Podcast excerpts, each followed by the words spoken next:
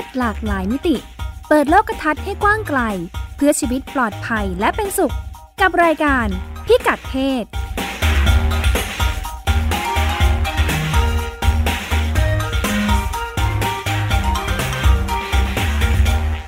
สวัสดีค่ะ ต้อนรับคุณผู้ฟังเข้าสู่รายการพิกัดเพศนะคะ โดยดิฉันรัชดาธราภาค พงศธรสโรธนาวุฒิครับ ค่ะ รายการของเราชวนคุยเรื่องเพศ มีเรื่องหนึ่งที่อืมรู้สึกว่าเอ๊ะมันลอยไปลอยมา อยู่พักหนึ่งแล้วแหละคำว่าคมรับนุษย์ผเมนป็ยังไงเนี่ยฮะลอยไปลอยมาคำว่ามนุษย์เมนเนี่ย ก็ยังอะมีเพจมนุษย์เมนมีเมื่อก่อนมีเพลงอะเนาะอ่าช่วงก่อนนั้นถูกพูดถึงเยอะเลย ก็จะมีครับผมเปิดเจอมีเพลงนี้ด้วย แล้วก็อืมนี่แหละ ก็ยังเป็นประเด็นที่พูดถึงกันอยู่ ก็ยังมีคนไลฟ์ว่าในประเด็นนี้ว่าเออพอเราเวลา เวลาประจำเดือนจะมาผู้หญิงก็จะเวียงวีครับผนมเอ่อเป็นแฟนอะจะรับมือยังไงดีอ่าอ่า ต้องเข้าใจแฟนนะ ค่ะอ่าจริง ๆ แล้วครับผมข้อเท็จจริงมันเป็นยังไงนะเรื่องเนี้ย เป็นเรื่องอ่าของผู้หญิงกับฮอร์โมนเนาะผู้ชายเขาใช่มีปัญหาเพราะว่านี้บ้างไหมอ่า เกิดคำถามขึ้นมา ต่อเนื่อง ผู้ชาย อ่า ผู้ชายผู้ชายมันมีอะไรประจำเดือน ผู้ชายเขาก็บอกว่าไม่มีมีวัยทองเหมือนกันนี่ จริงหรือเปล่า อ่าครับผม อ่า ไปดูข้อมูลต่างประเทศก่อนละกันอ่ามีครับการวิจัยใช่ไหม มีวิจัยทางวิทยาศาสตร์เนี่ยนะครับว่าเอ่อปกติอาการก่อนมีเมนเนี่ย หรือว่าอาการที่เกี่ยวข้องกับเมนเมนทั้งหลายประจำเดือนเขาจะเรียกว่า PMS มาจากคำว่าอะ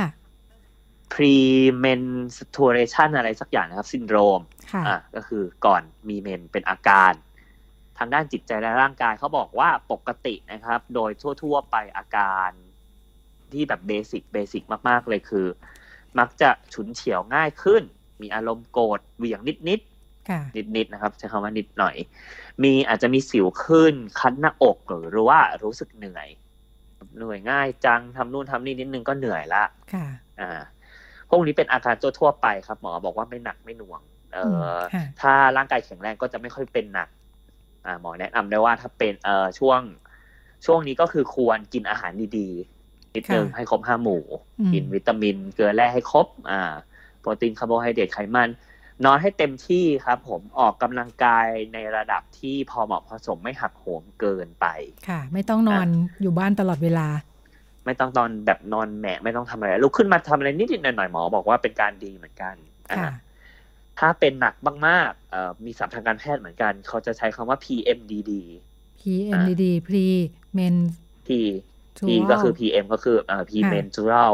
DD ก็คือ Di- diphoric disorder คือ disorder เนี่ยหมายถึงโรคนะครับ ไม่ใช่ซินซินโดรมที่แปลว่าอาการค่ะอันนี้คือเป็นโรคเป็นภาวะผิดปกติต้องหาหมอแล้วล่ะอืมอ่าเพราะว่ามันจะมีความแบบซึมเศร้าค่ะตามมาหรือว่าเหวี่ยงวีนก้าวร้าว บางทีก็ปวดท้องมากอืมค่ะๆคือถ้าแบบเนี้ยต้องหาหมอ ซึ่งหมอส่วนใหญ่ก็จะมาบอกว่าเอออาจจะต้องกินยาจิตเวชหรือเปล่า หรือว่าบางทีก็ใช้ยาคุมยาคุมค่ะบางตัวมีฤทธิ์ช่วยบรรเทาอาการ แบบอาการหนักหน่วงก่อนมีเมนได้เหมือนกัน อืมค่ะ อืม อันนี้เป็นข้อมูลสุขภาพโดยทั่วไปครับผมค่ะอ่าทีนี้เราเคยคุยกันไปก่อนหน้านี้แล้วว่าผู้หญิงเป็นเพศที่เจอกับโรคทางจิตเวชง่ายอะอืมเขาก็เลยค่ะสันนิษฐานว่าฮอร์โมนนี่แหละ มันน่าจะมีส่วนอะไรสักอย่าง ในเลิในเชิงสุขภาพจิตของผู้หญิงค่ะอ่าทั้งชีวิตเลยครับ แล้วก็มีงานวิจัยบอกมาด้วยว่า PMS เนี่ยครับหรือว่าโรคเอ่ออาการมีประจำประจำเดือนเนี่ย มันส่งผลเมื่อเข้าสู่วัยทองด้วยนะ อืมค่ะอืม คือถ้าผู้หญิงเข้าวัยทองจะเข้าวัยทองเนี่ยครับ จะเริ่มมีอาการร้อนวุบวาบแล้วอ่าถ้าเทียบกับนอนผู้ชายเหมือนมันก็เห็นชัดอยู่เหมือนกันเนาะผู้หญิงก็จะเจอตั้งแต่ช่วงที่ พอเป็นเด็กมาเนี่ยมันยังไม่มีประจำอืมเดือน ก็จะมาอืมถึงช่วงที่มี พอมีแล้วมันก็จะมีทุกเดือน แล้วก็จะไปถึงครับช่วงที่หมดอ่าในขณะที่อืมถ้าเทียบแล้วผู้ชายไม่ต้องเจอใช่วงจรเหล่านี้เลคืยอในชีวิต คือใช่คือต้องต้องยอมรับอย่างหนึ่งว่าระบบสืบพันธุ์ของผู้ชายกับผู้หญิงมันต่างกันด้วยแหละ แล้วก็ค่ะ ธรรมชาติมันออกแบบให้ผู้หญิงเข้าถึงวัยเจริญพันธุ์ปุ๊บ ก็จะต้องมีทุกเดือนละไข่ตกหนึ่งทีละฟองทีละฟองก็จะต้องมีฮอร์โมนค่ะวนเป็นรอบแล้วพอถึงวัยหนึ่งก็ฮอร์โมนหมดเอ้ยไม่ใช่ฮอร์โมนหมดประจำเดือนหมดเนี่ยครับค่ะอ่าเขาก็บอกว่าถ้าอาการ PMS รุนแรงเนี่ย อาการวัยทองก็จะยิ่งแรงนะ อืมอืมเพราะเกี่ยวค่ะเพราะว่าฮอร์โมนมันเหวี่ยงแรง อ่าเขเขาบอกว่าจะร้อนวูบว่าคนด้วยเหมือนกันไหมขึ้นอยู่กับบุคคลด้วยไหม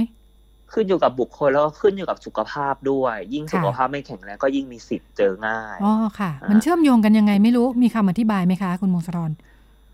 เอ่อผมคิดว่าเป็นเรื่องของฮอร์โมนมากกว่าอืมเหมือนเพราะฮอว่าร์โมนพอไม่สมดุลเอออ่าค่ะนึกถึงอืมพอบอกว่าสุขภาพดีเนาะนี่นี่คิดอืมแบบง่าย ๆ เบื้องต้นมากๆ เนี่ย ถ้าอย่างนี้ฉันเองเนี่ยเมื่อก่อนจะปวดท้องสมัยแบบครับผมเด็ก ๆ เนี่ยจะปวดท้องมาตลอดเป็นช่วงที่เหมือนกับว่าเราหยุดออกกำลังกายไป เออคือโดยอืมโดยโดยพื้นฐานตัวเองเนี่ยตอนเด็กเล็ก ๆ เนี่ยเล่นเล่นกีฬาเยอะ แล้วก็เป็นช่วงครับที่พอเข้ามาหาลัยทำงานปีแรก ๆ อะไรเงี้ยหยุดออกกำลังกายไปสักสิบปีได้ช่วงสิบปีแรกของการทำงาน เราก็จะปวดท้องทุกเดือนเลย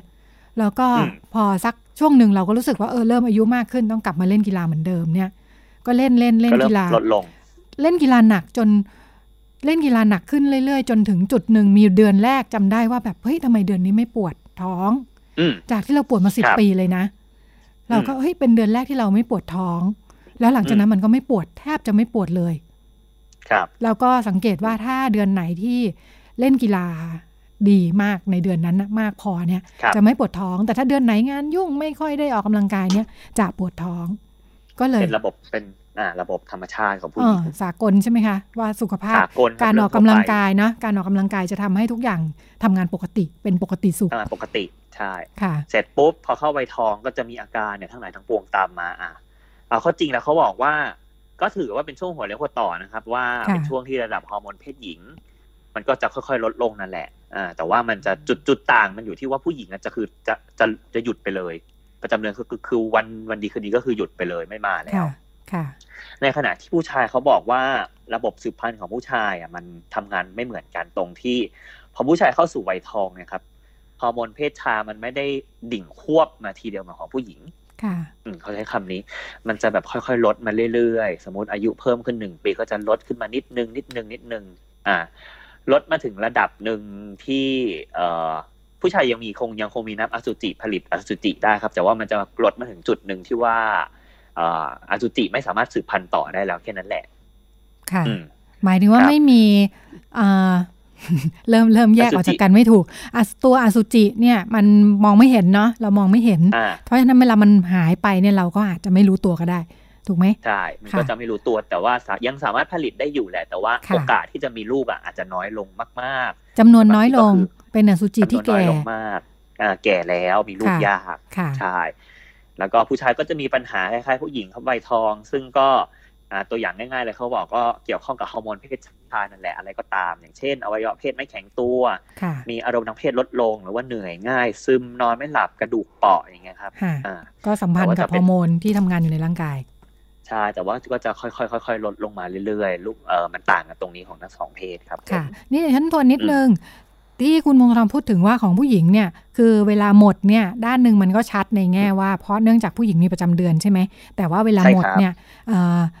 เท่าที่ดูจากข้อมูลเนอะแล้วก็ทำให้เกิดปัญหาเนี่ยคือมันไม่ได้หมดทันทีแล้วเลิกไปเลย แต่มันจะอืมเช่นอ่าเดือนนี้เริ่มหายไปสามใช่เดือนสี่เดือนอาจจะกลับมาอีกครั้งหนึ่งอืมอ่าซึ่งครับช่วงเนี้ยปัญหาที่ตามมาที่พูดถึงก็คือ หลายคนหยุดคุมกำเนิด เพราะคิดว่าประจำเดือนหมดแล้ว อ่า แต่จริง ๆ แล้วแต่เขาจริงคือ เขาบอกว่าต้องช่วงก่อนเข้าวัยใช่เขาบอกว่าถ้ามั่นใจว่าหมดได้เนี่ยควรจะประมาณหนึ่งปี ที่ประจำเดือนขาดอย่างต่อเนื่อง ถึงจะครับมั่นใจควรจะคุมกำเนิดอย่างต่อเนื่องจนกว่ามันจะเนี่ยแหละขาดทั้งปีเลยไม่มาสักเดือนเนี่ยอ่าค่อยมั่นใจได้หน่อยว่าน่าจะหมดแล้วเอ้ยอันนี้มีคำถามเหมือนกันครับว่าในกรณีที่ผู้หญิงแบบสมมติป่วยเป็นโรคอ่า ระบบระบบภายในอย่างเงี้ยครับ แล้วค่ะสมมติประจำเดือนไม่มาเป็นปีเลยเนี่ย เออยังสามารถมีลูกได้ไหมฮะ อันนี้ต้องอาจจะปรึกษาเป็นรายบุคคลเนาะฟังดูเนอะอาการของแต่ละคนอาจจะแตกต่างกัน อาจจะต้องน่าสนใจเออสอบถามจากคุณหมอที่ถ้าอืมถ้าถ้ามีอาการไม่ปกติอยู่น่าจะอยู่ในความดูแลของคุณหมอเนาะก็อาจจะต้องอืมอาถามเรื่องนี้ด้วยว่ามันเกี่ยวข้องอะไรยังไงบ้างกับการทำงานของมดคลูรักบผมค่ะ อ่าแต่ทีนี้พูดตรงๆว่าเรื่องวัยทองเนี่ยครับเขาก็กำลังถกเถียงกันเอ้ยไม่ใช่วัยทองเรื่อง อารมณ์เบี่ยงเบี่ยงวินวีนเนี่ยครับค่ะว่ามันเอาเข้อจริงแล้วอะมันจริงหรือเปล่าอ่ามันใช้คำคำนี้เป็นคำนี้เลยนะครับ ว่าจริงหรือลวง เป็นเรื่องจริงหรือเรื่องลวง ตกลงที่เราคุยกันมาทั้งหมดอาจจะไม่ได้เกิดขึ้นจริงอ่าหรือว่าเป็นสิ่งที่คิดไปทำมาเพื่อเองโฆษณาหรือเปล่าอ่าคิดไปเองหรือเปล่าค่ะเอ่อทางการแพทย์บอกว่านะครับ เรื่องประเด็นเนี้ยเป็นประเด็นที่เถียงกันมาห้าสิบกว่าปีแล้วค่ะตั้งแต่สมัยการที่มีการบัญญัติศัพท์คำว่า PMS อ๋อค่ะ อืมสสมัยก่อนไม่มีคำนี้ครับ เขาบอกว่าใช้คำว่าฮิตทีเรียอ๋อค่ะใช่ที่คนไทยเอามาชอบเอามาล้อกันในละครว่าเป็นโรคฮิตทีเรีย ค่ะ อืม จริง ๆ มันคืออีกโรคหนึ่ง แต่สมัยก่อนเรายังไม่มียังไม่มีความรู้ที่จะแยกความแตกต่างได้ เรียกปนๆกันไปครับผมมีคำอธิบายไหมเรียกปนๆคุณไปมงคลตกลงฮิสเทีเรียหมายถึงอะไรคะเอ่อฮิตทีเรียเป็นโรคทางจิตเวชรูปแบบหนึ่งครับ คือจะมีความต้องการรุนแรงสูงมากค่ะอะไร ความต้องการแบบใดแบบหนึ่งก็ตามครับไม่ว่าจะเป็นทางเพศหรือทางกายหรืออะไรก็ได้ค่ะใช่เป็นอีกอาการหนึ่งคือไม่เหมือนนั่นแหละ แต่อ๋อทุกคนแต่เราจะเอามาโยงกับผู้หญิง เพราะว่าเอ่ออาการก่อนประจำเดือนผู้หญิงบางคนก็จะมีความเหวี่ยงวีนขึ้นขึ้นลงลงๆค่ะคนสมัยก่อนก็นึกว่าเนี่ยแหละพวกนี้เป็นฮิตทีเรีย ซึ่งความจริงเราไม่ใช่ค่ะอ่าครับ ทีนี้มีงานวิจัยเหมือนกันที่บอกว่าเรื่อง PMS หรืออาการหงุดหงิดมนุษย์เมนเนี่ยแหละครับ ค่ะ มันเป็นสิ่งที่เชื่อมโยงกับ ความเชื่อด้วยเหมือนกันนะอืมยังไงคะความเชื่อ คือถ้ายิ่งใส่ใจกับมันมากเนี่ยครับเขาบอกว่าก็จะยิ่งหนัก อืม อืม คือถ้ายิ่งเชื่อว่าเราอะพอถึงช่วงเมนมาเราจะหงุดหงิดแน่นอน มันจะเป็นอย่างนั้นจริง ๆ เหมือนจิตค่ะเหมือนจิตมันจะสั่งการให้เราเชื่อแบบนั้นจอุปริงทานๆอุปทานคือคือถ้าค่ะอุปใช่ไหมจะเรียกว่าอุปทานก็ได้แต่ถ้า ถ้ามัวแต่ใส่ใจเรื่องแบบนั้นนะครับค่ะมันจะมีแนวโน้มว่าเราอะ จะ เหวี่ยงเกินกว่าอาการที่เป็นควรจะเป็นจริงอ๋อคือเป็นเอาเข้าเป็นจริงห้าเป็นเป็นห้าแสดงออกไปสิบอะไรอย่างนี้เนาะใช่ครับ คือเป็นแค่ห้าแต่จริง ๆ แล้วเป็นแค่ห้าดูจากฮอร์โมนที่มันเปลี่ยนแปลงไปค่ะจริง ๆ แสดงออกได้แค่ห้าแหละ แต่เล่นใหญ่ออกไปสิบอ่าอืม บางทีเขาบอกว่าส่วนใหญ่นะครับ เราก็มักจะเอามาเชื่อมโยงกับเรื่องที่ไม่น่าจะเกี่ยวข้องกันได้เลยค่ะอะไรอย่างบ้างเช่นคะว่า เออวันนี้อารมณ์ไม่ดี อืมเพราะว่าเมนมา ก็เลยหาเรื่องทะเลาะกับลูกทะเลาะกับผัวค่ะนู่นนู่นอ่าหรือว่าเด็กนักเรียนนะครับเอ่อสอบได้คะแนนไม่ดีก็เพราะว่าเนี่ยทะเลาะกับสามีเอ้ยเพราะว่าเอ่อช่วงนี้ประจำเดือนมาก็เป็นประเด็นที่เขามาคุยกันอยู่ว่าจริงหรือไม่จริงอ่าอ่าอ่ามัมันอาจจะแบบว่าข้ามเส้นไปนิดนึงอะไรอย่างนี้ใช่ไหมเริ่มจะหาเหมันตุอาจแล้วจะข้ามเส้นอ่าใช่ค่ะทีนี้มันก็มีการคุยกันอยู่ว่าตกลงแล้วเนี่ย มันจริงหรือลวงค่ะอืมมีข้อสรุปครับผมไหมคะ เอ่อข้อสรุปเขาอยู่ที่เขาขึ้นอยู่กับว่าฝ่ายไหนเป็นคนให้น้ำหนักนะครับ เอาที่เขาจริงแล้วเขาบอกว่ามันก็มีจริงแหละอาการเนี้ยมันมันปฏิเสธไม่ได้ว่าผู้หญิงมีอาการนี้ขึ้นจริงเป็นเรื่องวิทยาศาสตแล้ร์วก็เนาะพิสูจน์ได้ๆใช่ค่ะ แต่บางทีเขาก็บอกว่ามันก็เกี่ยวข้องกับวัฒนธรรมด้วยนะ เออว่าในบางพื้นที่นะครับเขาเชื่อว่าอาการก่อนมีประจำเดือนเนี่ย มันไม่เหมือนกันในแต่ละในแต่ละประเทศด้วย ค่ะ อืม เขาบอกว่าผู้หญิงอเมริกานะครับหรือผู้หญิงในซีกโลกยุโรปตะวันตก จะบอกว่าถ้ามีประจำเดือน จะเหวี่ยงวีนมากกว่าปกติอ๋อค่ะอ่าผู้หญิงไทยก็เป็นแบบนี้ด้วยอ๋อค่ะอืมผู้หญิงผู้หญิงไทยจะเป็นแบบนี้เขาบอกเหมือนกันก็คล้ายๆกับผู้หญิงตะวันตก แต่ว่าผู้หญิงจีนนะครับเขาบอกว่าอาการก่อนมีประจำเดือนของเขาอะ คือ จะรู้สึกหนาวก่อนมีเมนค่ะ อืม จะรู้สึกหนาวหนาวๆรู้สึกทำไมร่างกายมันหนาวขึ้น ประมาณนี้อืมแล้วถ้าผู้หญิงจีนนะครับ ย้ายไปอยู่ที่อเมริกา ก็จะไม่มีอาการหนาวละอืมอืมค่ะ คือเหมือนเป็นจิตวิทยาหมู่เหมือนกันว่าถ้าค่ะย้ายไปอยู่ในสังคมที่เชื่อว่า มีเมนแล้วจะอารมณ์เสียง่าย ก็จะเป็นเหมือนกับเขาเหมือนกันเปลี่ยนจากหนาวเป็นอารมณ์เสียแทนนะคะใช่ครับก็จะคุยกันว่าเนี่ยช่วงเนี้ยประจำเดือนมารู้สึกหงุดหงิดสามีหงุดหงิดลูกจังเลยเออหรือว่าหงุดหงิดทำอะไรไม่ได้ดั่งใจเลยอย่างเงี้ยครับ ค่ะอืม ย้ายมาไทยก็จะคล้ายกัน ย้ายมาไทยก็จะคล้ายกันคือหมอบางส่วนเชื่อว่าเอ่ออาการก่อนมีประจำเดือนอาการมนุษย์เมนเนะครับมีผลแหละแต่ในระดับที่น้อย เช่น ปวดท้องซึมๆเศร้าๆนิดๆอารมณ์ค่ะไม่ค่อยคงที่ แต่ว่ามันไม่ถึงขั้นที่จะส่งผลต่อการตัดสินใจหรือว่าความสามารถที่ลดลงของผู้หญิงนะอืมอ่าค่ะเพราะถ้าเป็นแบบนั้นน่ะ บริษัทจะไม่รับเขาทำงาน ค่ะโลกจะวุ่นวายขึ้นกว่านี้อีกเยอะใช่ไหมคะโลกชูนวายขึ้นกว่านี้เพราะมันไม่คือมันไม่ส่งผลต่อเอ่อคุณสมบัติในการทำงานหรือว่าการตัดสินใจอะไรก็ตามครับ ค่ะค่ะอืมคือหมอบอกว่า ก็มันก็เลยทำให้คนมองว่าเนี่ย ผู้หญิงเจ้าอารมณ์ก็เพราะว่าด้วยเหตุนี้หรือเปล่า การที่ค่ะให้น้ำหนักกับตัวอาการนี้มากไป อืมนี่นี่ฝั่งหนึ่งพูดแบบนี้ เหมือนกับว่ามีอีกฝั่งพื้นที่มีความเชื่ออยู่แล้วว่าผู้หญิงเจ้าอารมณ์ ก็เลยเอาฮอร์โมนมาอธิบายซ้ำเข้าไปอีกทีใช่ซ้ำเข้าไปอีกทีว่าผู้หญิงจริง ๆ แล้วก็เจ้าอารมณ์แหละจะไม่ได้ขนาดนั้นอืมอืมค่ะ ครับผม แต่ว่าอีกฝั่งหนึ่งเขาก็บอกว่าเรื่องฮอร์โมนเนี่ยมันก็เป็นเรื่องที่ซับซ้อนนะ เพราะว่ามันไม่ได้เพราะว่าอาการก่อนมีประจำเดือนของผู้หญิงนะครับ อาการมนุษย์เมนส์มันไม่ได้มีแค่เรื่องฮอร์โมนมาประกอบด้วยมันเกี่ยวกับอะไรอย่างหลาย ๆ อย่างอืมค่ะ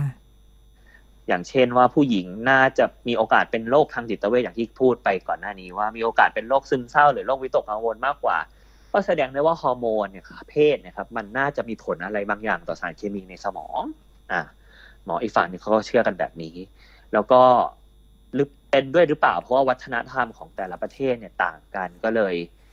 การแสดงออกของผู้หญิงแต่ละชาติอาการมนุษย์เมนของแต่ละประเทศนะครับ ไม่เหมือนกันค่ะอย่างอินเดียอย่างเงี้ยเขาบอกว่า ผู้หญิงแทบแค่เรื่องประจำเดือนยังเป็นเรื่องน่าอายเลย ผู้หญิงก็ไม่กล้าพูดเรื่องนี้อยู่แล้ว ก็เลยไม่มีการแสดงออกด้วยหรือเปล่า ในขณะที่ผู้หญิงชาติตะวันตกนะครับพูดเรื่องนี้ได้อย่างสบายใจ มันก็เลยทำให้เกิดประเด็นการพูดคุยถกเถียงกันในเรื่องเอ่ออาอาการไม่แน่ไม่นอนอาการไม่คงที่ก่อนมีเมนเนี่ยครับค่ะเขาก็เลยเถียงกันอยู่ว่าตกลงแล้วมันเป็น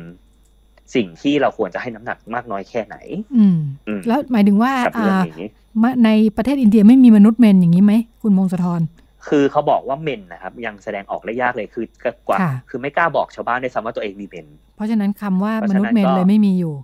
ไม่มีอยู่ค่ะเพราะว่าแค่เมนก็ต้องแอบแอบหลบหลบซ่อนๆแล้วถ้ามีประจำเดือนต้องออกไปอยู่ที่ค่ะอื่นห้ามอยู่ในบ้านอย่างเงี้ยครับอืมเพราะฉะนั้นจะมาอืมเกลี้ยวกล่อดฉุนเฉียวโดยใช้เหตุผลนี้ก็ดูจะไม่เข้าอีกเหมือนกัน เพราะว่าไม่ดูจะไม่เข้าไม่ไม่ให้พูดเป็นเรื่องไม่ให้พูดอย่างนี้ใช่ไหมใช่อ่าใช่ค่ะอย่างนี้สรุปได้ไหมว่าเป็นเรื่องอาที่มีวิทยาศาสตร์รองรับอยู่จริง แต่ว่าอืม ที่เยอะๆบวกๆไปเนี่ยเป็นเรื่องวัฒนธรรมสังคม อาจจะเกินน่าจะครึ่งใช่ค่ะอาจจะเกินครึ่งอ่าเอาเข้อจริงอ่าชาวชีทางชีวภาพคงไม่ได้ส่งผลให้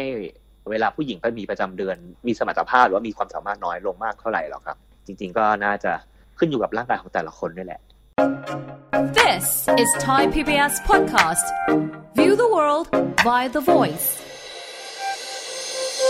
มีเว็บไซต์มาแนะนำค่ะ ชื่อ the ประชากร .com นี่คุณพงศครับธผรมคุณผู้ฟังได้เข้าไปเยี่ยมชมบ้างหรือยัง ของสถาบันอืมวิจัยประชากรและสังคม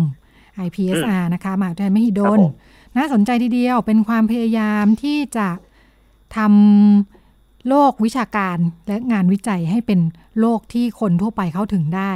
อ่าโดยพื้นที่ออนไลน์ น่าสนใจคือเปิดเข้าไปดูเว็บไซต์ก็น่าสนใจนะคะ แล้วก็มีแฟนเพจด้วยชื่อเดอะประชากรภาษาอังกฤษเนี่ยนะอืม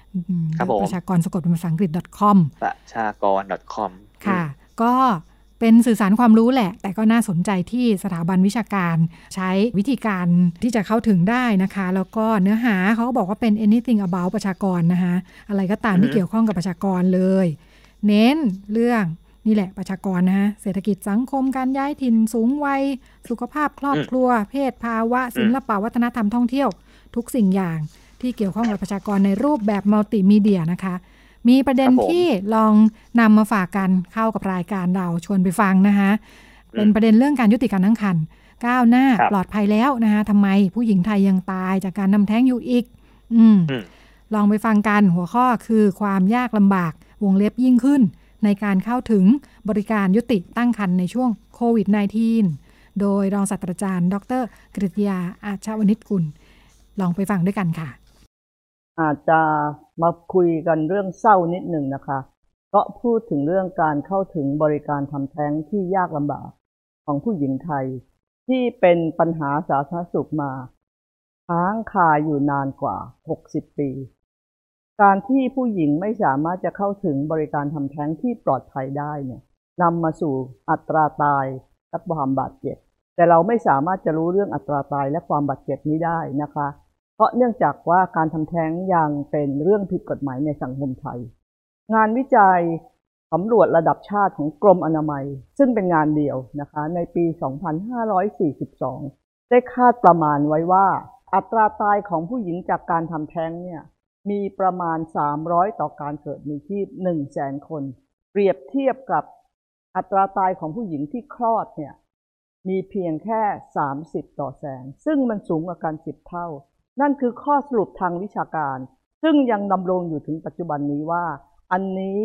เป็นปัญหาสาธารณสุขของประเทศชาติของเรา ที่ดำรงอยู่อันที่จริงแล้วแก้ไม่ยากเลย เหตุที่ดิฉันพูดว่าเป็นระยะเวลา 60 กว่าปีนี้ เพราะว่าประมวลกฎหมายอาญาของเราเนี่คะมาตรา 301ถึง305 ประกาศใช้ในปี 2500 โดยที่เคยมีความพยายามในการที่จะแก้ไขกฎหมาย ทำแท้งเนี่ยมาหลายครั้งก็ยังไม่สำเร็จนะกฎหมายนี้เนี่ย มันมีความสำคัญยังไงฮะมันมีความสำคัญต่อผู้หญิง เพราะว่ามันตั้งอยู่บนฐานวิธีคิดที่มองว่า การทำแท้งคืออาชญากรรม อาชญากรรมอย่างไร อาชญากรรมที่มาตรา 301 ลงโทษผู้หญิงที่ทำแท้งนะคะ แล้วก็ลงโทษคนทำแท้งให้ผู้หญิงด้วย แม้ว่าจะเปิดเงื่อนไขนะคะ ในมาตรา 305 ไว้ ว่าอนุญาตให้ทำแท้งในบางเงื่อนไข คือผลของการตั้งครรภ์นั้นทำให้เป็นอันตรายต่อสุขภาพของกาย หรือจิตของผู้หญิงนั้น ผลของการตั้งครรภ์มาจากการกระทำความผิดทางอาญา มาตรา 276 นั่นก็คือการล่วงละเมิดทางเพศเด็กผู้หญิงอายุต่ำกว่า 15 ปีลงมา ไม่ว่าเด็กผู้หญิงจะยินยอมหรือไม่ มาตรา 277 ก็คือกระทำชำเราต่อผู้หญิง มาตรา 282 283 284 ก็คือ ล่อลวงผู้หญิงจนทำให้ผู้หญิงตั้งท้อง มาตราเหล่านี้เนี่ยมันทำให้หมอกลัว ผู้หญิงกลัว แล้วก็ไม่เปิดให้มีการบริการทำแท้งที่ปลอดภัยในโรงพยาบาลของรัฐ สิ่งที่เกิดขึ้นตลอดเวลา ก็คือผู้หญิงซึ่งเขาต้องการทำแท้ง เขาหันไปใช้บริการทำแท้งเถื่อน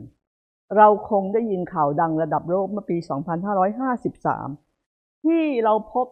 ซากมนุษย์นะคะซากตัวอ่อนของมนุษย์ 2,002 ซากในวัดแห่งหนึ่งในกรุงเทพมหานครทำให้เห็นว่า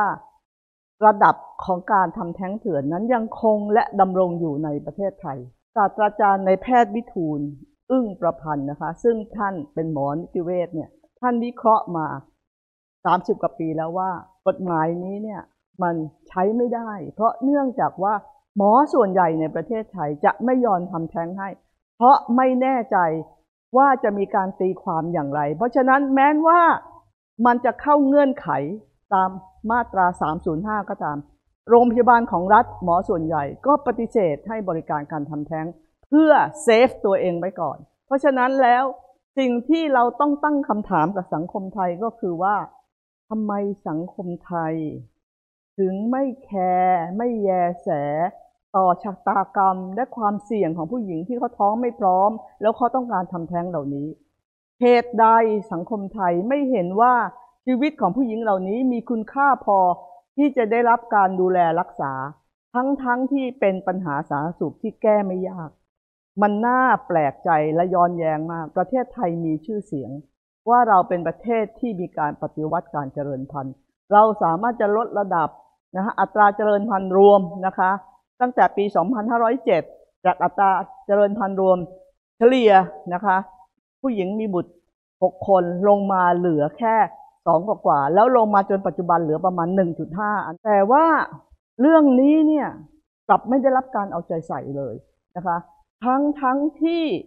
เรามีวิทยาการนะคะ การยุติการตั้งครรภ์ที่ก้าวหน้า แล้วมันก็มาถึงประเทศไทยแล้ว แต่เราก็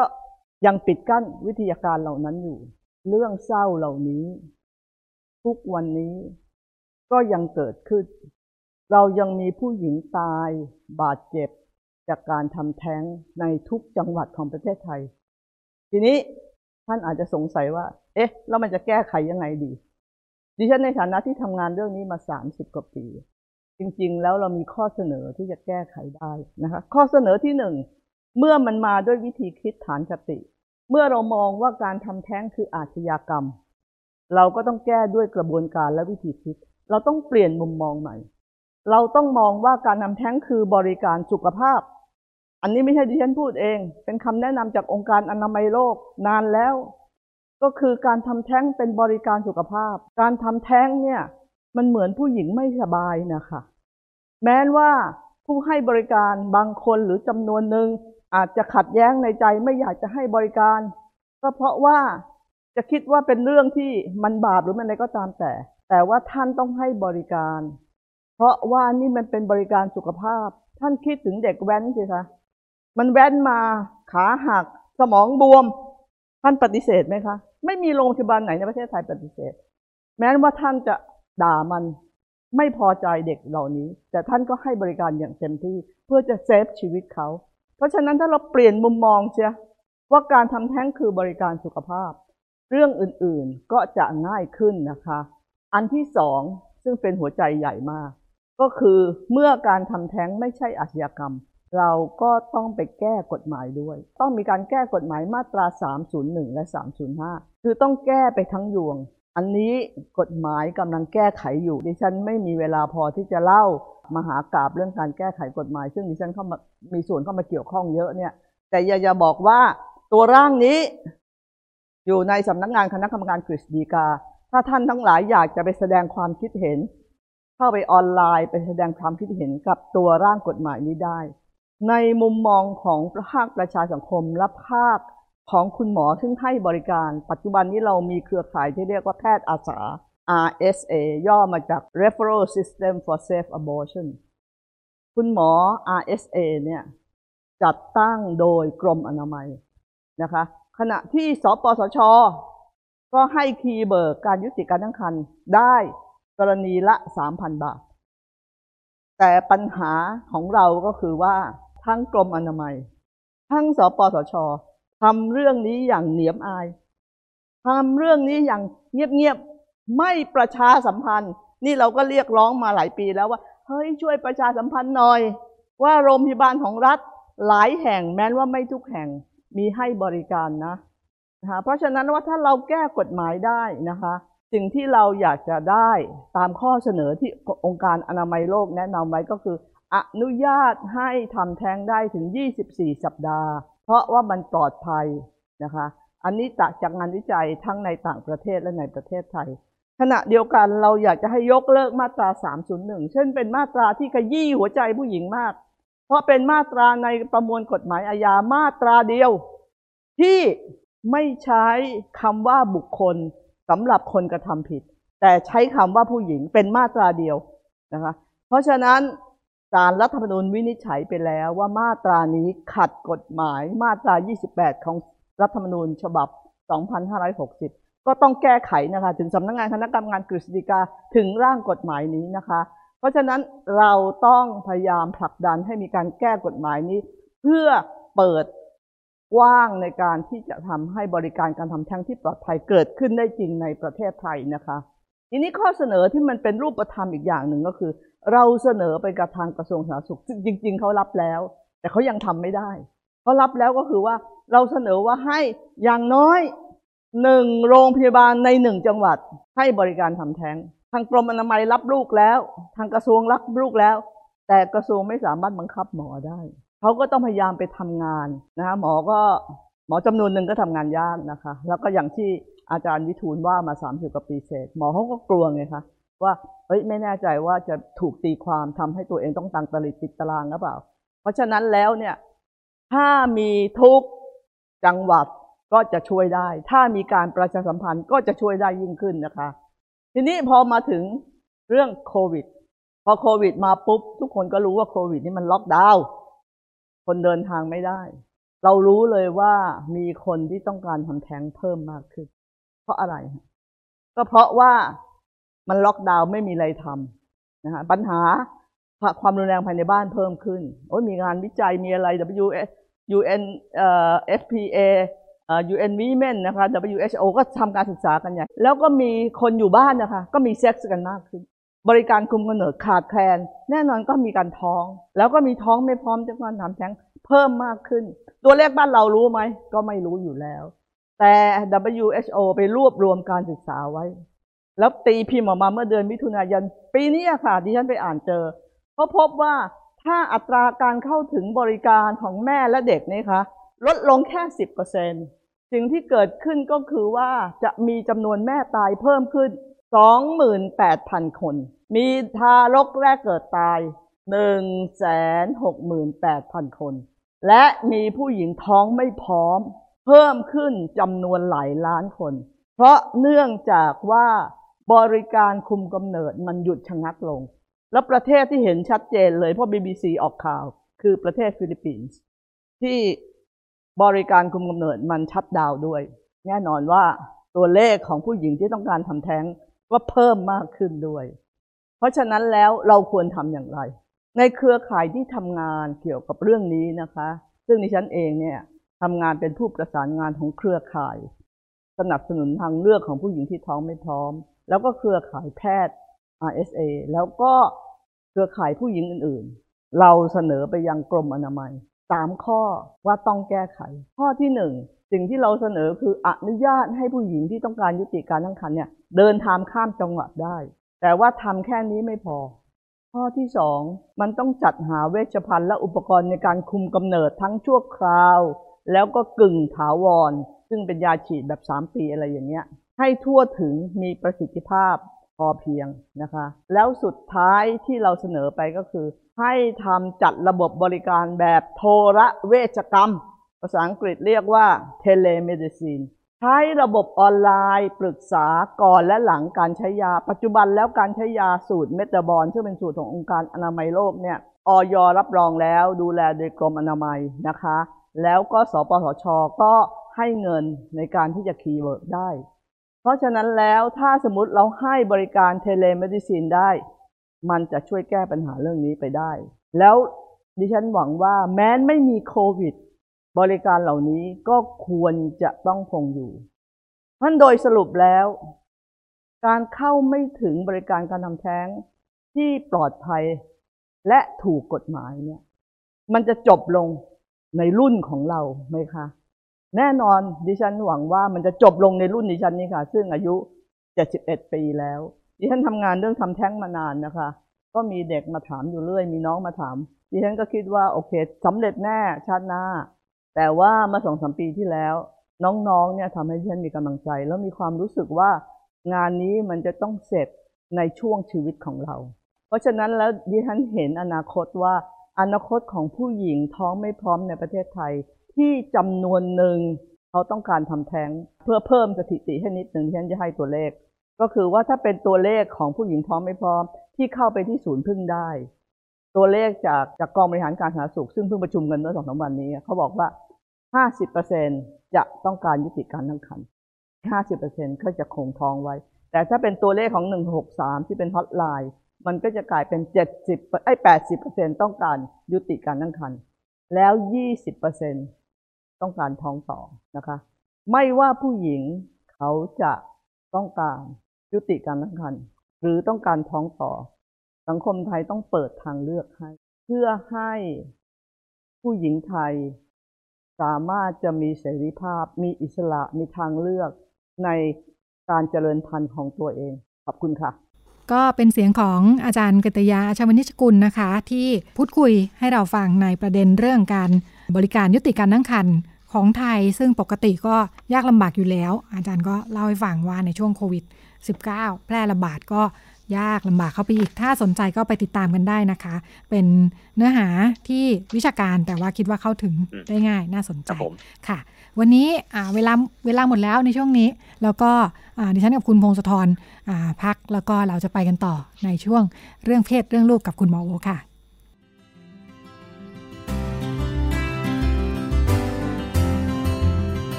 รื่องเพศ เรื่องลูก เรื่องกังวลของพ่อแม่ มีทางออก คุยกับหมอโอ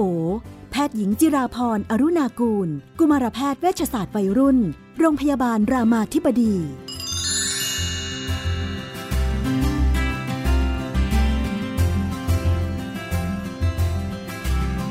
ในช่วงเรื่องเพศเรื่องลูกนะคะ เราอยู่กับคุณผู้ฟังและก็คุณหมอโอนะคะ สวัสดีค่ะ ค่ะ สวัสดีค่ะ ค่ะ ดิฉันเริ่มรู้สึกว่ารายการของเราดูแบบว่าเป็นเรื่องการบริหารจัดการเยอะเหมือนกันนะ เป็นเรื่องแบบว่าการบริหารจัดการในครอบครัวเราก็คุยกันว่าด้วยโจทย์เต็มไปหมดนะคะ ของครอบครัว อันนี้เป็นโจทย์เป็นของคุณลูกบ้างนะเป็นคุณลูกวัยรุ่น เข้ามหาวิทยาลัยแล้ว เป็นผู้หญิงอยู่กับครอบครัวนะคะ รู้สึกว่าที่บ้านเข้มงวดมากเลย ไม่ปล่อยให้ไปไหนเลย ยังควบคุมเวลาไปกลับอยู่เหมือนเดิมเสาร์อาทิตย์ก็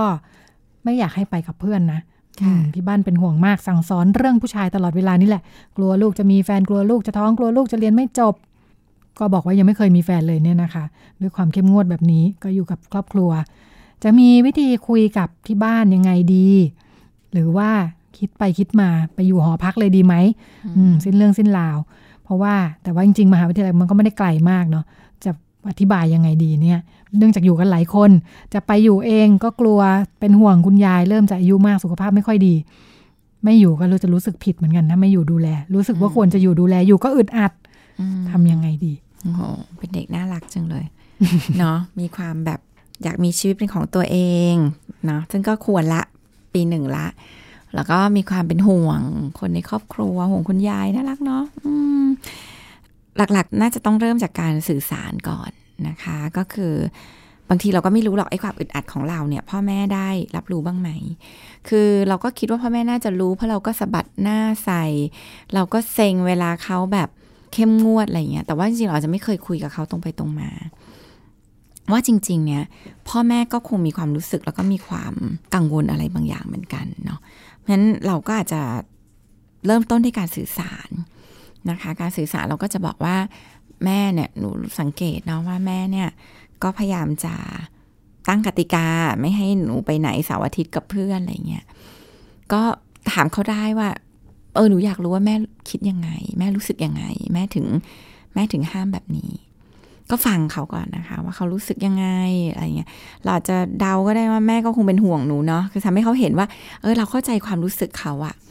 เราก็รู้ได้ว่าเขาต้องการอะไร เขาต้องการให้เราปลอดภัย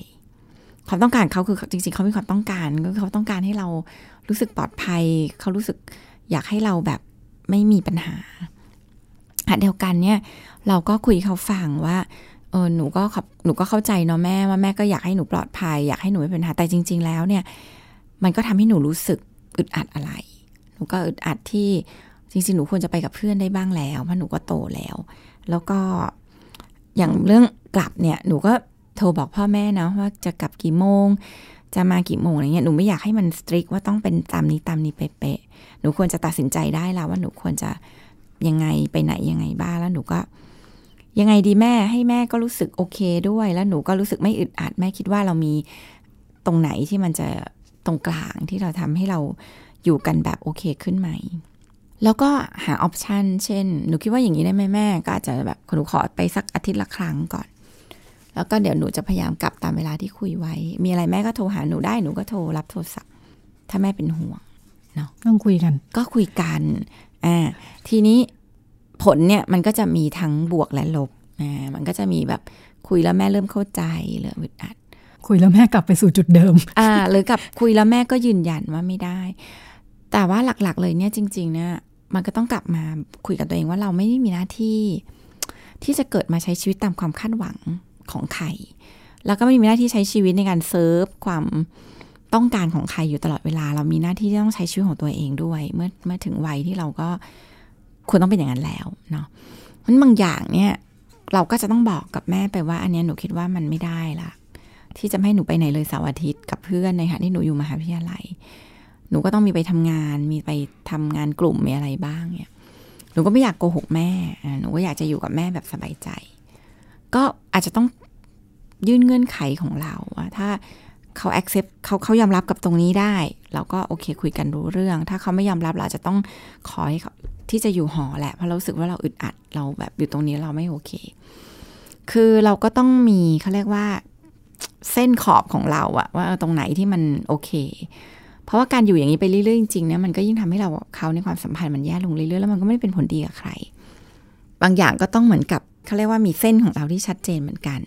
ว่าเราจะตรงเนี้ยเท่าเนี้ยที่เราให้ได้นะมันเริ่มเยอะไปละที่จะคอยควบคุมเราแบบมากเกินไป แล้วก็ก็ต้องหาทางหนีทีไล่อะถ้าแม่แบบยืนยันว่าไม่ได้ ต้องอยู่บ้านต้องห้ามไปไหนเสาร์อาทิตย์กลับบ้านห้ามเกินหกโมง อย่างนี้ไปเรื่อยๆ เราจะไหวไหม ไม่ไหวเราจะยังไง ถ้าจะไปอยู่หอ คือสุดท้ายเขาทำอะไร เอาจริงนะพูดตรงๆมาเขาทำอะไรไม่ได้มากหรอก เพราะว่าเขาไม่สามารถจะล่ามโซ่เราไว้ในบ้านได้ มันก็เป็นเรานี่แหละ ที่เราจะตัดสินใจยังไง ซึ่งตอนนี้พัฒนาการที่เราผูกไว้นี่เราคือความรู้สึกที่เรากับเขาที่ความสัมพันธ์ที่มีต่อกัน เพราะฉะนั้นบางอย่างถ้าเราคิดว่ามันก็ต้องเลือกกับการมีอิสระ เราก็ต้องยอมเจ็บปวดกับความสัมพันธ์ที่มันอาจจะแบบตามเขาตลอดไม่ได้อะหรือจะเชื่อฟังเขาตลอดไม่ได้เนี่ย มันคงต้องมีสิ่งที่เราต้องแลกเหมือนกัน เราก็คงจะไม่ได้ทั้งหมด เพราะว่าพอคุยแล้วก็ยังไงก็ยืนยันไม่ฟังเนี่ย มันก็ยังต้องยอมแลกกับบางอย่าง ก็เราก็มีหน้าที่ตัดสินใจว่า เอ้ยเราจะยอมแลกเมื่อไหร่ยังไง แค่ไหนนะคะ แล้วก็ถ้าเขายืนยัน เช่น ไปเลยแต่แม่ไม่ให้เงินนะอย่างนี้ก็ต้องหา อะงั้นก็เป็นเรื่องเงินละ หาประยังเด็นไงเปลี่ยนไปอีกนิดนึงอ่าหายังไงที่ทำให้เราแบบมีอิสระในการใช้ชีวิตตัวเราเองได้ ก็มองสิ่งเหล่านี้ค่ะ แล้วก็ มองว่ามันมันก็เป็นทางเลือกเนาะยังยังยังเอาตัวเองไม่ได้รอดไม่ได้ เงินยังไม่มีก็ต้องต้องอาจจะต้องยอมอารมณ์รวยบางอย่างโจทย์อาจจะชัดขึ้นอ่าโจทย์จะชัดขึ้น แต่ว่าถ้าเกิดมันมีสามารถมีทางไป แต่หมอคิดว่าการเจรจาเนี่ยจะช่วย การเจรจาแบบที่เราไม่กล่าวโทษเขา แต่เราว่าเราเราแสดงความเข้าใจในความรู้สึกและความต้องการของเขาฮะเดียวกันเราพยายามมีช้อยให้เขารู้สึกว่าความต้องการของเขายังได้รับการตอบสนองอยู่นะ เขายังรู้สึก ว่าเราปลอดภัยได้นะ โทรหาเราได้นะที่เราไปไหนวันเสาร์กับเพื่อนอะไรอย่างเงี้ย ก็จะเป็นช้อยที่ดี คุณยายก็เช่นกัน คุณยายก็เช่นกันใช่ก็คือเป็นเรื่องดีมากเลยที่เราจะคิดถึงคุณยาย แล้วก็มองในบริบทของหลานที่น่ารักเนาะทีนี้มันก็เป็นเรื่องของความช่างใจละ ว่าอะไรที่มันแข็งแรงกว่ากัน ระหว่างการอยากดูแลช่วยเหลือยาย ไม่อยากรู้สึกผิด กับการอยากเป็นอิสระเออแต่หมอเชื่อว่ามันมีตรงกลางแหละ ที่เราก็อยู่ตรงเนี้ยได้ แบบที่ก็รู้สึกว่าเราก็เป็นอิสระพอสมควร ไม่ได้ถูกควบคุมตลอดเวลา ซึ่งก็ต้องเกิดจากการเจรจากับแม่ และต้องกล้าหาญที่จะยืนยันสิ่งที่ตัวเองต้องการฝั่งนี้ก็ดูเป็นเป็นลูกสาวปฏิวัติอยู่เหมือนกันเนอะเราเชื่อว่าในยุคนี้เนี่ยมีพ่อแม่จำนวนมากโดยเฉพาะคุณแม่นี่แหละที่เป็นห่วงลูกมาก เพราะว่ารู้สึกว่าสังคมมันไม่ปลอดภัยมันน่ากลัวแล้วก็จะประคองตลอด เพราะว่าอย่างเคยคุยเนี่ยหลายคนเราก็จะเจอว่าเอ่อด้วยความว่ารับส่งลูกมาใช่ตั้งแต่เล็กก็จะยังไม่คกล้างปล่อยรับส่งต่อไปอย่างไร้รอยต่อไปจนถึงใช่มหาวิทยาลัยใช่หรืออาจจะใช่จบมหาวิทยาลัยถูกถูกถูกบางคนอาจจะรับส่งทำงานด้วยอืมอย่างในค่ะมีรับทำงานอยู่เนี่ยพ่อแม่ยังรับส่งอยู่เลยมค่ะเป็นปัญหาเลยกไหลัมวไม่ปลอดภัยขึ้นแท็กซี่ค่ะกลัวตกรถเมล์อะไรอืเงี้มยคือก็เข้าใจได้ว่าเราอยู่ในสังคมที่น่ากลัวแต่ว่า อยากให้มองในมุมหนึ่งว่า สิ่งที่เราทำอยู่เนี่ย มันก็มีอะไรที่ลูกเราต้องแลกและตัวเราต้องแลกนั่นก็คือการไม่เติบโตของลูกเราจะขับรถส่งลูกไปได้อีกเมื่อไหร่เขาควรจะแบบแกร่งพอที่เขาจะเดินทางได้เองไหมในวัยอายุเท่านี้ การเดินทางเองยังดูแลตัวเองไม่ได้อะยังเอาตัวรอดไม่ได้เนี่ย เราจะปล่อยเขาเมื่อไหร่เนาะมันเนี่ยความไม่เติบความไม่โตเนี่ย คือสิ่งที่ลูกแลกอยู่ตลอดเวลา อันที่สองคือความเขาเรียกว่า ความสะดวกสบายที่เผชิญความลำบากไม่ได้อะต้องขึ้นนั่งรถคนรับส่งตลอดเนี่ยขึ้นรถเมย์ไม่เป็นขึ้นรถไฟฟ้าไม่เป็นเนี่ยโหมันมันจะไหวไหมนะคะต่อต่อไปข้างหน้าจะยังไง จะจะอยู่กับเรื่องลำบากลำบากได้หรือเปล่า อันดับที่สามก็คือจริง ๆ ก็คือเรื่องของอิสระภาพนี่แหละ เด็กหลายคนจริง ๆ เขาไม่ได้อยากอยู่แบบเนี้ยที่ต้องมีคนมาคอยรับส่งกำกับไปเที่ยวผับพ่อบางคนก็นั่งเฝ้าอยู่ข้างหน้าอย่างเงี้ย จะได้แบบกลับบ้านรู้สึกลูกปลอดภัยคือ คือก็เข้าใจว่ามันเป็นห่วงอะแต่ว่าสิ่งที่น่าห่วงมากกว่าคือลูกไม่มี skill เลยในการเอาตัวรอดกับสิ่งเหล่านี้ และเขาจะเอาตัวรอดไม่ได้เลย ถ้าเขาไม่เคยเผชิญหรือสัมผัสอะไรเลยงั้นเราก็คงไม่ได้ถึงขั้นว่าอยากให้ลูกสัมผัสกับเหตุการณ์จริงเนาะแต่ว่าอย่างน้อยเขาต้องมี skill ที่เขาจะแบบจัดการตัวเองเป็น ดูแลตัวเองได้ มันมันต้องปล่อยมือบ้าง ลำบากทำใจลำบากเหมือนกันเนาะนี่นึกถึงในมุมของพ่อแม่ที่แบบเข้าใจเราก็มีความพร้อมมากพอที่จะดูแลให้ลูกอยู่สะดวกแบบสบายและปลอดภัยขนาดนี้ใช่ใช่เข้าใจแต่ว่าก็ต้องก็ต้องกลับมาตั้งคำถามกับตัวเองว่า นี่คือชีวิตที่จะปลอดภัยจริง ๆ หรือเปล่า คือชีวิตที่ไม่เคยเจอเจอหรือบริหารความเสี่ยงอะไรเลยเนี่ย มันเหมือนกับ มันเหมือนกับว่า เอ๊ะ การที่เด็กคนหนึ่งจะเดินข้ามถนน แบบที่มีพ่อแม่จูงอยู่ตลอดชีวิตอะเขาจะข้ามถนนเป็นจริง ๆ หรือเปล่า และนี่คือสิ่งที่เราเชื่อว่าคือความปลอดภัยในชีวิตลูกแล้วหรือเปล่าพ่อแม่ทุกคนอยากจูงลูกข้ามถนนไปจนกว่าเราจะตายอะ่ะเพราะเราอยากให้แน่ใจว่าทุกครั้งการข้ามถนนคือเขาปลอดภัย แล้วมันจริง ๆ มันสร้างความปลอดภัยจริง ๆ หรือเปล่า เพราะสุดท้ายเราคือคนที่จูงเขาข้ามถนนไปไม่ได้ตลอดชีวิตอะ่ะไม่ใครก็ใครมันต้องตายกันไปข้างหนึ่งเนี่ยมันก็ เออเราเราชีวิตที่เขาอยู่เขาจะอยู่ยังไง เขาไม่เคยฝึกข้ามถนนเลย แล้วแล้วความน่ากลัวของมันก็คือแนวคิดแบบเนี้ยมันจะทำให้เราเนี่ยห่อหุ้มลูกอยู่ตลอดเวลา แล้วสุดท้ายมันจะเกิดความอึดอัดเพราะมันมันจะเป็นชีวิตที่ต้องมีเราอะ่ะ มันถึงจะปลอดภัยอะ่ะ ซึ่งมันไม่ใช่ มันไม่ได้ ลูกต้องมีไปเที่ยวกับเพื่อน ลูกต้องมีเดินทาง ไปนู่นไปนี่ ไปทริปไปค่ายไปกับเพื่อนไปกับแฟน คือเขาจะต้องมีการที่แบบมีชีวิตที่ไม่มีเราอะ่ะ งั้นต้องต้องอย่าเชื่อว่าลูกจะมีเราถึงปลอดภัย แต่ทำยังไงที่ลูกจะมีเราในวันนี้เพื่อจะปลอดภัยในวันหน้า ก็คือการสอนให้ดูแลตัวเองของเรานี่แหละ นึกถึงลูกเพื่อนคนหนึ่งเลย เจอสถานการณ์ที่ลูกไม่ไปเที่ยวไหนเลย อืมอยู่มัธยมจนจบเนี่ย ไม่เคยขอไปเที่ยวกับเพื่อนเลยอืมอันนี้ฟังจากจากคุณแม่นะเราก็อืมเออแบบว่าดูใกล้ชิดสนิทกันเขาไม่เห็นเคยขอไปไหนเลย เป็นไรไหม ลูกวัยรุ่นไม่ได้อยากไปไหน หรือเด็กยุคใหม่เขาก็ชอบนั่งดูมือถืออาจดูจะหนังเป็นและไม่เป็นนอนๆอยู่บ้านก็คือคือเดี๋ยวนี้แต่ก่อนเราก็จะคิดว่าเด็กต้องออกไปแฮงเอาท์กับเพื่อนเขาอาจจะนอนคุยกับเพื่อนแต่ไหมเดี๋ยวเนี้ยเออเขาแฮงเอาท์ผ่านเกมออนไลน์ ผ่านแชทผ่านอะไรอย่างเงี้ย คือเขาก็เหมือนได้เจอกัน เด็กบางคนก็อาจจะแนวขี้เกียจออกก็มีเหมือนกัน แต่แต่หลายครั้งก็ต้องมามองว่าอาจจะมีปัญหาได้เหมือนกัน คือมันบอกไม่ได้มันเป็นรายละเอียดอื่น ๆ เช่น เด็กบางคนซึมเศร้าจนแบบ ไม่ได้อยากจะปฏิสัมพันธ์กับใคร ไม่ได้อยากจะไปเจอใคร อันนี้ก็ต้องดูเหมือนกัน เพราะว่า คือคำว่าไม่ออกนอกบ้านไปไหนเลยกับใครเนี่ยมันมันมันไม่ใช่ภาพทั้งหมดเนาะ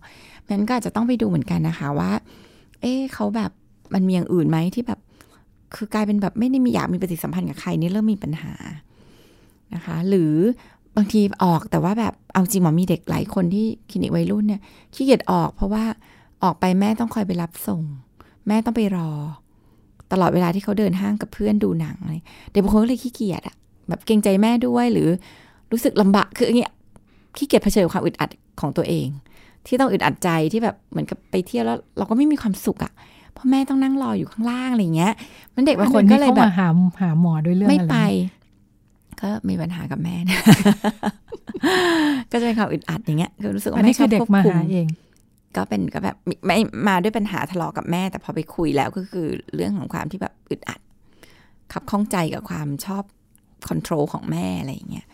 แล้วก็จะมีแบบเรื่องราว story ที่เราก็ได้ว่าโอ้บางทีมันก็เยอะอะ เช่นแบบแม่ก็จะมานั่งรอ อะไรอย่างเงี้ย เรียนพิเศษแม่ก็นั่งรอ ซึ่งซึ่งมันไม่ได้แปลว่าแม่นั่งรอเรียนพิเศษผิดนะคะ เพราะว่าแต่ละคนมันมี factor แตกต่างเนาะกลับบ้านแม่จะไปไหนกลับบ้านไปก็เสีเสียยเวเวลาลานะอะรอดีกว่าบางทีแม่ก็รอแบบแม่บางคนหลายคนก็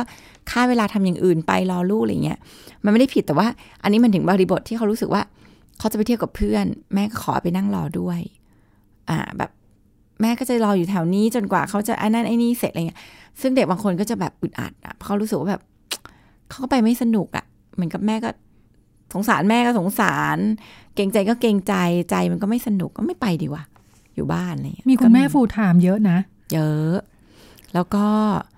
แม่ full time ก็จะเวลาว่างเยอะ บางทีก็นั่นนี่แหละ กลัวกังวลเพราะว่าไปหมดเนี่ยแหละ งานของอืมฉันแล้วล่ะ ใช่ใช่ใช่ทำอย่างเต็มที่เออทำยังไงจริดีๆต้องก็ต้องระวังเนาะจริงๆงานของแม่เนี่ย ไม่ได้เป็นการเป็นมนุษย์แม่ ยี่บสี่ชั่วโมงนะงานของแม่คือเป็นมนุษย์ปกติงั้นแม่ควรจะมีชีวิตแบบมนุษย์ปกติ คือมีเวลาของเรา มีเวลาของลูก มีเวลาของครอบครัว มาว่าอันนี้เป็นมนุษย์แม่ปกติ คือเวลาที่เราอยู่กับลูกตลอดเวลาเนี่ยบางทีมันมันเสีย energy เยอะแล้วบางทีทำให้เราเรื่องหงุดหงิดก็เยอะเวลาอยู่กับลูกอะ่ะมันก็จะเห็นนั่นเห็นนี่อะไรเงี้ยเออแล้วเวลาที่เราแบบรู้สึกว่าเราไม่มีเวลาเป็นของตัวเองเลยอะเราอยากจะไปเพื่อนเขาไป นัดกินข้าวคุยกันเราก็ไม่เคยได้ไปอะไรเงี้ยบางทีมันเป็นความอึดอัดกับห้องใจอยู่ลึกๆแล้วมันกลายเป็นความเครียดได้เหมือนกันบางทีก็ควรจะหาเวลาบริหารเวลาที่จะเออเป็นเวลาที่เป็นมนุษย์คนหนึ่งปกติเดินช้อปปิ้งคุยกับเพื่อน ดูหนังที่อยากดู เวลาส่วนหนึ่งมาดูแลลูก อาจจะเป็นเวลาส่วนใหญ่ได้อะเวลาส่วนหนึ่งก็เป็นเวลาของครอบครัวเวลาส่วนหนึ่งเป็นเวลาเรากับสามีที่จะแบบมีเวลาคุยกันสวีทสวีทแบบไม่ต้องมีลูกนั่ง เวลานั่งคุยเรื่องลูกโดยที่ไม่ต้องมีลูกนั่งฟังอะไรเงี้ย คือมันก็บริหารจัดการเวลาตรงเนี้ยได้ โดยที่ไม่ต้องทุ่มเทกับอย่างใดอย่างหนึ่ง เพราะสุดท้ายคนที่จะเป็นแม่ที่เลี้ยงลูกได้มีความสุขจริง ๆ ต้องเป็นมนุษย์คนหนึ่งที่มีความสุขก่อนเนี่ยมันก็เติมเต็มตัวเองก่อน ที่จะแบบไปคอยเติมเต็มให้ลูก พอพูดถึงกลุ่มนี้ขึ้นมาเลยเริ่มสนใจเนาะค่ะ รู้สึกว่าเป็นกลุ่มใหญ่เหมือนกันค่ะแล้วก็ เอ่อเวลามองการการใช้เวลาอืมแบบนี้อะไรเงี้ยเราก็จะมีความไม่แน่ใจว่าเอ๊ะมันมันมันดีกับทั้งสองฝ่ายกับทั้งครอบครัวจริง ๆ หรือเปล่าในการที่เอ่อใช้เวลาแบบเต็มที่กับลูกอะไรเงี้ยค่ะเราให้มองในมุมของลูกว่าเอ๊ะน่าจะ ไม่น่าไม่น่าดีกับลูกวัยรุ่น เพราะว่าที่มีแม่เดินตามตลอใช่ดเวลาใช่ใช่มันมนุษย์วัยรุ่นต้องการ เริ่มเรียนรู้ความเป็นอิสระ เพราะว่าสุดท้ายมันจะต้องเป็นผู้ใหญ่ที่ไม่ได้หวังพึ่งพิง พ่อแม่มันวัยรุ่นคือรอยต่อของการที่เขาจะเริ่มเป็นอิสระมันการให้พื้นที่อิสระที่จะตัดสินใจเองทำอะไรเองลองถูกลองผิดเองเผชิญความเสี่ยงบ้าง อันนี้ทำให้เขาเติบโตมากกว่าที่จะคอยมีพ่อแม่ คอยปกป้อง ชี้ถูกชี้ผิด ตัดสินใจให้ เลือกให้ หรือคอยบอกว่าอันนั้นอันตรายอย่าไปอย่าทำ อันนั้นอาจจะไม่ใช่การพัฒนาวัยรุ่นที่ดี ถ้าฟูลไทม์อาจจะต้องมีทำแอคชั่นแพลนทำอะไรเป็นเรื่องเป็นราวเออแม่ควรจะมีเวลาออกกำลังกายเพระไม่ของเป็นแม่รอยต่อไม่มันเป็นไร้รอยต่อมากในการใช่ดูแลใช่ลูกใช่ยาวไปเรื่อยถูกถูกเพราะว่ามันอยู่กันมาแบบติดกันอะแล้วพ่อแม่มนุษย์นะติดลูก มีลูกก็ติดลูกเหมือนกันพี่ คือขนาดเป็นคนที่ชอบเสพสุขนะ หาอะไรทำอะไรอย่างเงี้ยยังต้องแบบ ยังรู้สึกเลยว่าเอออยากจะไปเจอลูกมากกว่า ด้วยความที่มันก็ติดอะมันก็มีความสุขเวลาอยู่กับลูก เวลาเล่นด้วยกันอะไรอย่างเงี้ยแต่ว่าเราต้องเราต้องแบบพยายามเลยที่จะแบบอยากดูหนังไปดูหนังกันไหมแล้วเอาลูกไปแมะไว้บ้านญาติอะไรอย่างเงี้ยเออแล้วเรากลับรู้สึกว่าเอออันนี้แหละมันชาร์จ energy เราแล้วเราก็อยู่กับลูกแบบมีความสุขมากขึ้น เพราะบางคนเนี่ยยิ่งยิ่งเวลาอยู่กับลูกแล้วเหนื่อยอะอยู่แล้วเซ็งลูกหงุดหงิดลูกอะไรเงี้ย อันนี้ยิ่งต้องแบบพยายามกลับมามีเวลาของตัวเองให้เยอะๆยิ่งถ้าลูกเริ่มเป็นวัยรุ่นเนาะๆใช่ใช่เพราะว่าบางทีมันเหนื่อยเพราะเราก็เยอะกับเขาเกินไป เขาก็หงุดหงิดกับเราเยอะทำไมแม่ยุ่งเยอะแม่ติดแม่ทำกับเหมือนเขาเดิเยมอะอ่าแม่เหมือนเดิมแม่เหมืทำอนเขาไม่โตเหมือนเดิมอะไรเงี้ยแม่บางทีอาจจะต้องกลับมาหาเวลาที่แบบที่ลูกก็จะมีอิสระของลูกบ้าง เราเองก็มีชีวิตที่เป็นอิสระของเราบ้าง แล้วจริงๆอาจจะดีกับทั้งคู่ ชีวิตคู่ก็เป็นแบบนั้น คือคือเอางี้ทุกความสัมพันธ์เป็นแบบนั้น เราไม่ควรจะมีชีวิตอยู่กับใครตลอดเวลา เพราะนั่นเป็นความสัมพันธ์ที่แบบน่าอึดอัดมาก ๆ อืมกำลังบริหารเวลา ค่ะอ่าเมื่อกี้ที่ที่ที่หมอแตกขึ้นมานิดนึงว่าอ่าเรื่องเรื่องอาเด็กที่มาปรึกษาเนอะ มีคนที่ถามมาว่าลูกอยากขอไปพบจิตแพทย์เออลูกบอกว่าเอ้ยรู้สึกเครียด รู้สึกอยู่ๆแบบเครียดระแวงเพื่อนระแวงทุกคนไปหมด อืมรู้สึกว่ามันไม่ปกติ อยากจะหยุดคิดแบบนี้แต่ก็หยุดคิดไม่ได้ พาไปหาจิตแพทย์หน่อย ค่ะ แบบไหน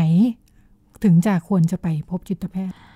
เมื่อลูกบอกว่าลูกอยากพบจิตแพทย์นั่นคือเวลาที่ควรหาจิตแพทย์ที่สุด คือไม่ต้องคิดเลย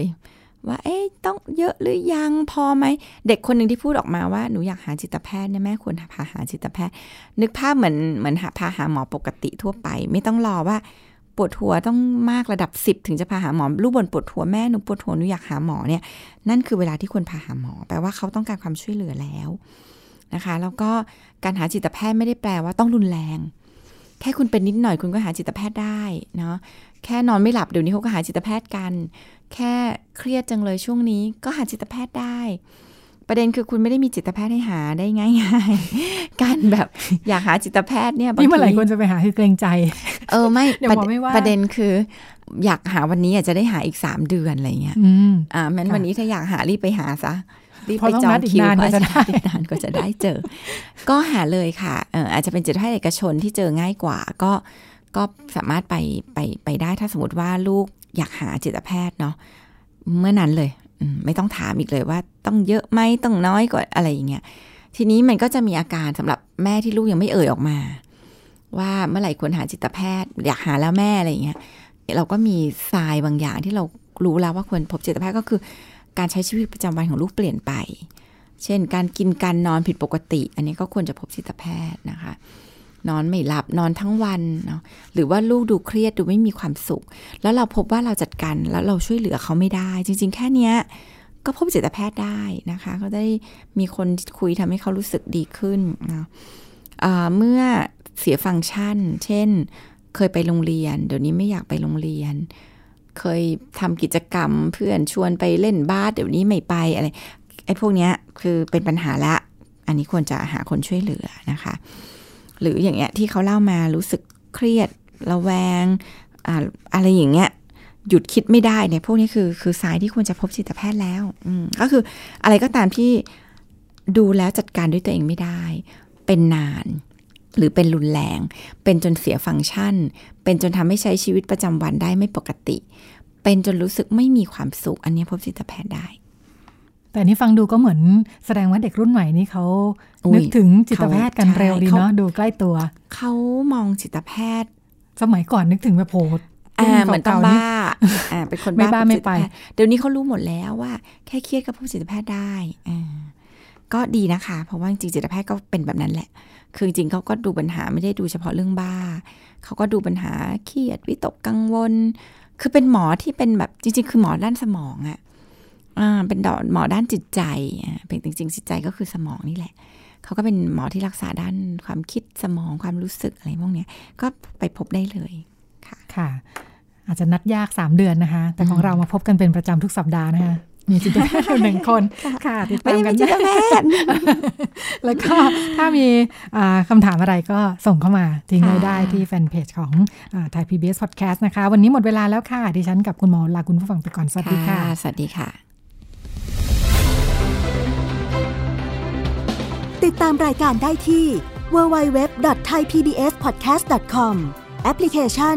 Thai PBS Podcast หรือฟังผ่านแอปพลิเคชัน Podcast ของ iOS Google Podcast Android Podbean SoundCloud และ Spotify ติดตามความเคลื่อนไหวของรายการและแสดงความคิดเห็น โดยกดถูกใจที่ facebook.com/thaipbspodcast